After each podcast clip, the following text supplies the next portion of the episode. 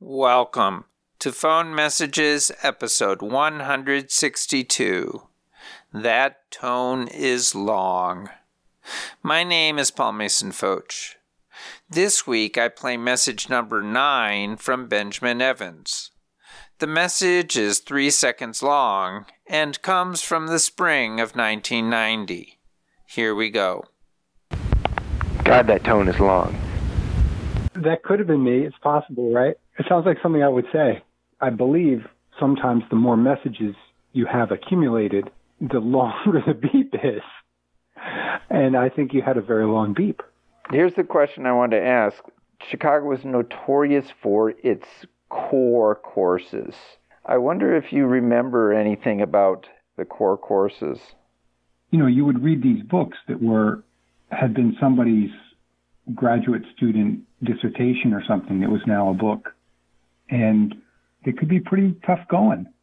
Uh, but it was fun because uh, you had a, a, whole cohort of fellow students who were all kind of in it with you.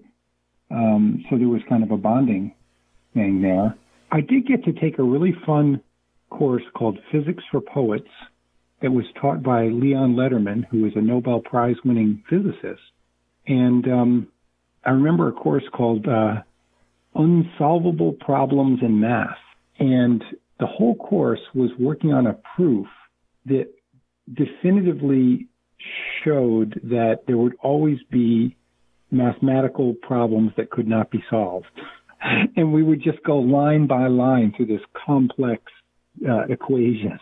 It w- went on for like, you know, 20 pages or something. And that was the course. And um, I took uh, Spanish, uh, which I loved, then went to stay in uh, Mexico City and studied at uh, UNAM, which was the you know the big university, the autonomous university of uh, Mexico.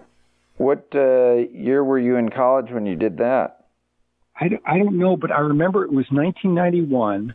The United States had just illegally invaded Iraq, and they would have these gigantic torchlight parades, you know, at at night tens of thousands of people protesting against U.S. imperialism on the Avenida de las Americas, where the U.S. embassy was. Where did you stay when when you were in Mexico City?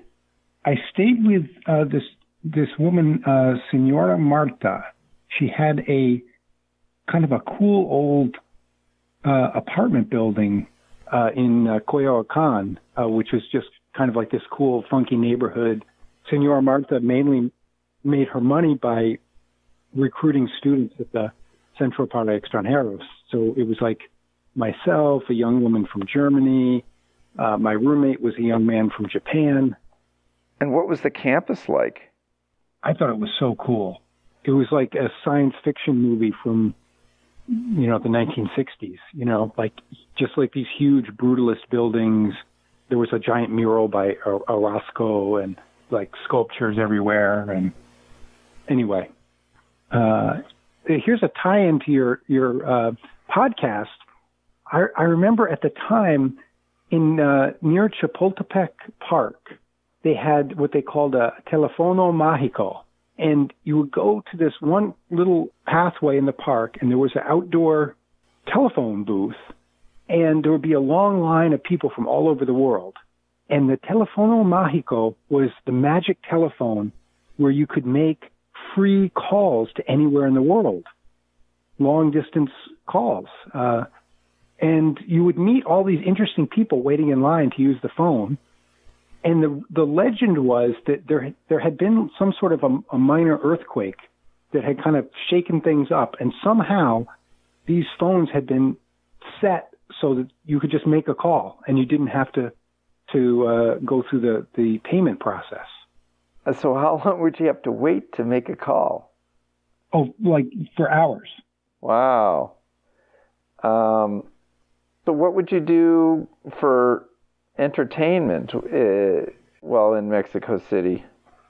I met this guy Alfredo who was studying film at UNAM, and he was friends with these young people who were the grandson, granddaughter of El Indio Fernandez, who was a big Mexican film director in like the 40s.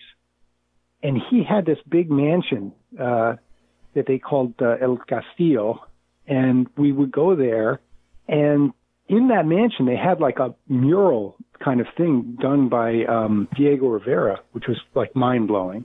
It was in this house, but they, it was just like these kind of young hippie kids, and they had like a room with like a drum set, uh, you know, a drum kit set up and some amplifiers and guitars and stuff, and they would just be like jamming in there, and um, we would just like go there and hang out, and there would be just like different interesting people from around the world. Ben's time in Mexico City sounds truly magical.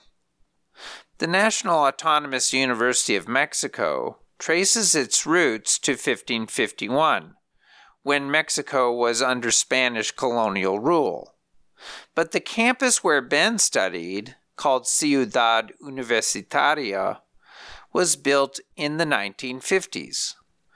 The university was named a UNESCO World Heritage Site in 2007 due to its unique mix of modernist architecture and a collection of public art that includes murals and sculptures by internationally renowned artists.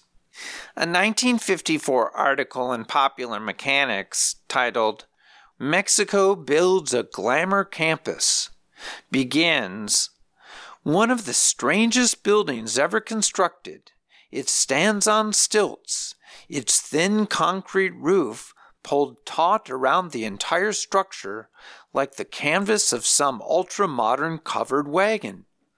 Beneath the roof, ionization chambers and automatic neutron counters keep a 24 hour watch on the cosmic rays that strike through the thin concrete with virtually no interference. The building is the Pavilion of Cosmic Rays at the University of Mexico. In a way, it symbolizes the rest of the campus. For here, blazing with color, are some of the most unique school buildings ever to welcome students.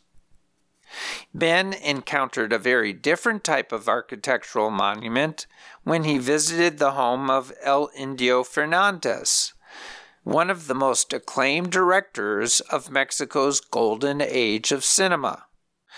The house, with a fortified tower, truly looks like a castle, just as Ben suggests. It was built in the 1940s, and the architect, Manuel Parra, used volcanic stone for its construction.